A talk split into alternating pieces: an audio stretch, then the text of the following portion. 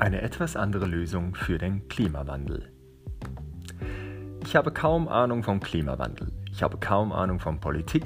Trotzdem maße ich mir an, dass ich als Theologe einen Beitrag zur Diskussion beisteuern kann, der durchaus sinnvoll und womöglich auch etwas erfrischend ist, da er eine andere Perspektive einnimmt. Als das, was man Tag ein, Tag aus hört. Wenn ich ehrlich bin, geht mir die Klimapanik etwas auf den Senkel. Nicht, weil ich sie nicht als gerechtfertigt empfinde. Wie eingangs gesagt, maße ich mir nicht an, das wirklich beurteilen zu können. Und dass etwas geschehen muss, scheint mir klar. Aber ich denke, dass die Lösungen nicht radikal genug sind. Das Problem hinter dem Problem. Aus meiner Sicht ist das Problem natürlich vereinfacht folgendes. Zu viele Menschen wollen immer mehr. Diese Analyse ist weder neu noch originell, denn schon Thanos meint dieses Problem im Film Infinity War auf seine ganz eigene Weise lösen zu müssen. Aber auch renommierte Intellektuelle wie zum Beispiel Hartmut Rosa haben diesen Steigerungszwang der Menschheit, wenn auch etwas weniger der Popkultur verpflichtet, als Grundübel erkannt. Von daher würde ich einmal salopp sagen, und ich werde hier wohl einiges an Widerspruch ernten, liegt die Lösung nicht in einem religiösen Eifer für einen veganen Lebensstil, einer radikalen Vermeidung von Flugmeilen oder in Auflehnung gegen die herrschende Politik.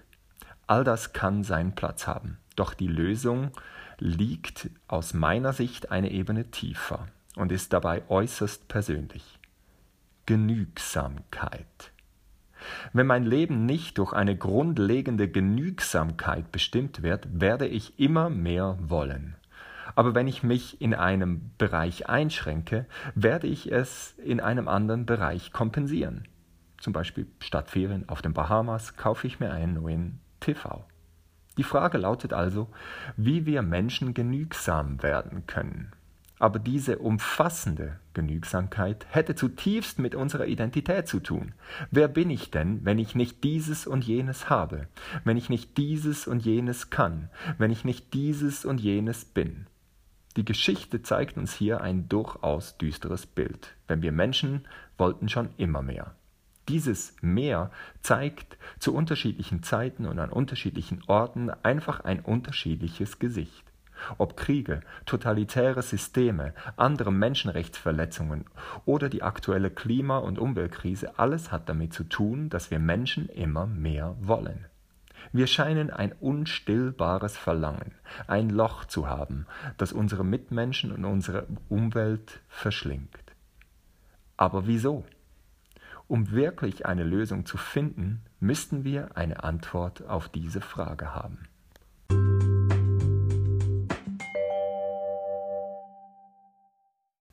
Das Problem hinter dem Problem hinter dem Problem. Als Theologe glaube ich, hier einen Beitrag leisten zu können.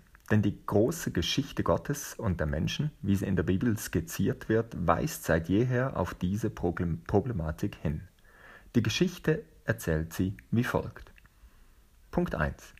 Wir Menschen waren noch nie autonom, sondern wurden in und zur Beziehung mit dem lebendigen Gott geschaffen.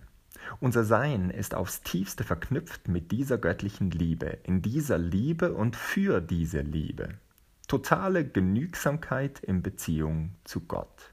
Diese Liebe gibt uns von Anfang an auch die Freiheit, sich ihr zuzuwenden oder von ihr abzuwenden.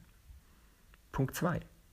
Wir Menschen waren noch nie selbst genügsam, denn von Anfang an hatten wir auch einen Auftrag, der außerhalb von uns selbst liegt aus der Sicherheit dieser göttlichen Liebe und Verbindung gemeinsam mit anderen Menschen diese Welt zu bebauen, ja, und zu bewahren, ja. Punkt 3. In diesem Bezogensein, dieser Beziehungsfähigkeit und in dieser konkreten Beziehung zum Schöpfer liegt theologisch gesprochen unsere Gottesebenbildlichkeit, sogenannt Imago Dei unsere Identität, unser Menschsein. Punkt 4. Der Mensch will aber in seiner gottgegebenen Freiheit autonom sein. Der Mensch will mehr und meint dieses mehr außerhalb der Verbindung mit dem Schöpfer zu finden. er wendet sich ab.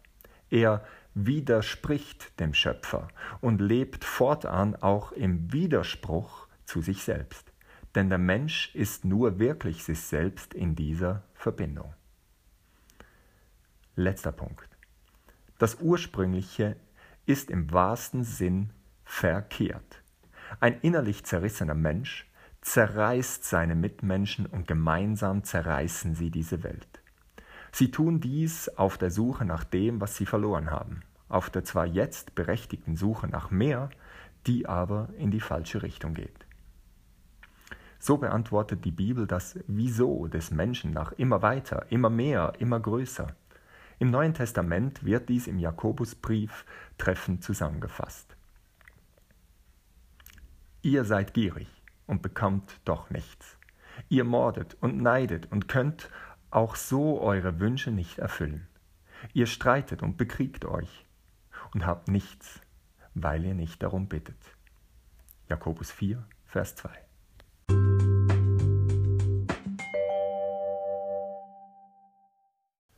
Die Lösung. Dieses Bitten weist auf die Lösung hin. Eine Lösung, die alle aktuellen Bestrebungen nicht ausschließt und doch viel tiefer greift. Bitten heißt zuwenden, sich anvertrauen.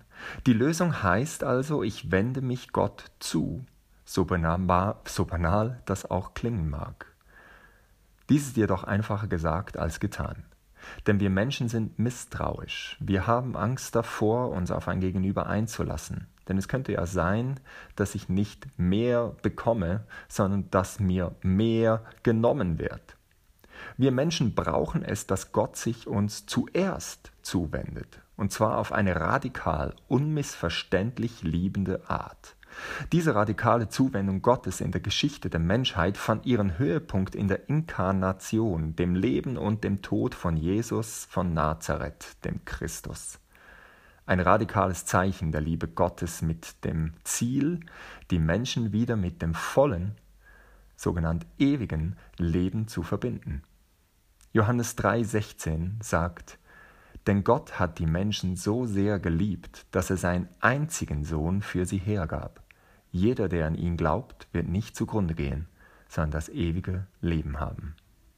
Ich finde es interessant. Aktuell ist es salonfähig und allgegenwärtig davon zu sprechen, es auf Plakate zu malen, dafür zu demonstrieren, dass diese Welt und wir mit ihr zugrunde gehen, wenn nichts radikal Einschneidendes passiert.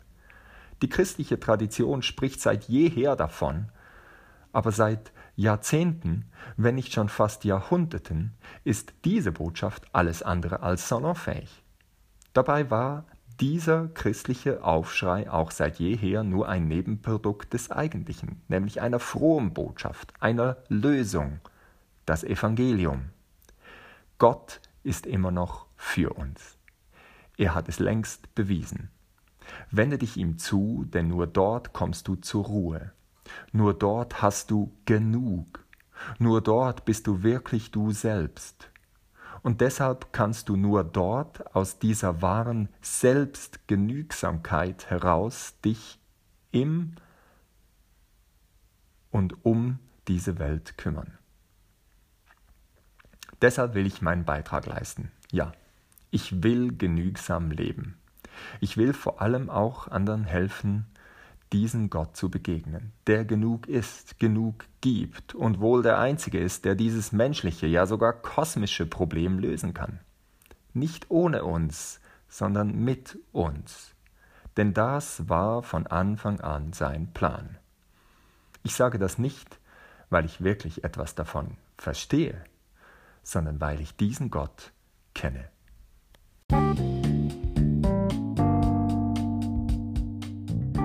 Wenn dir gefallen hat, was du gehört hast, dann stöbere doch noch durch meine anderen Podcasts oder surfe auf beraspektiven.ch vorbei. Dort gibt's was zu lesen. Du kannst mir auch Fragen stellen, die ich dann hier im Podcast beantworten werde. Kontaktiere mich auf irgendeinem Kanal und ich freue mich über jedes Feedback.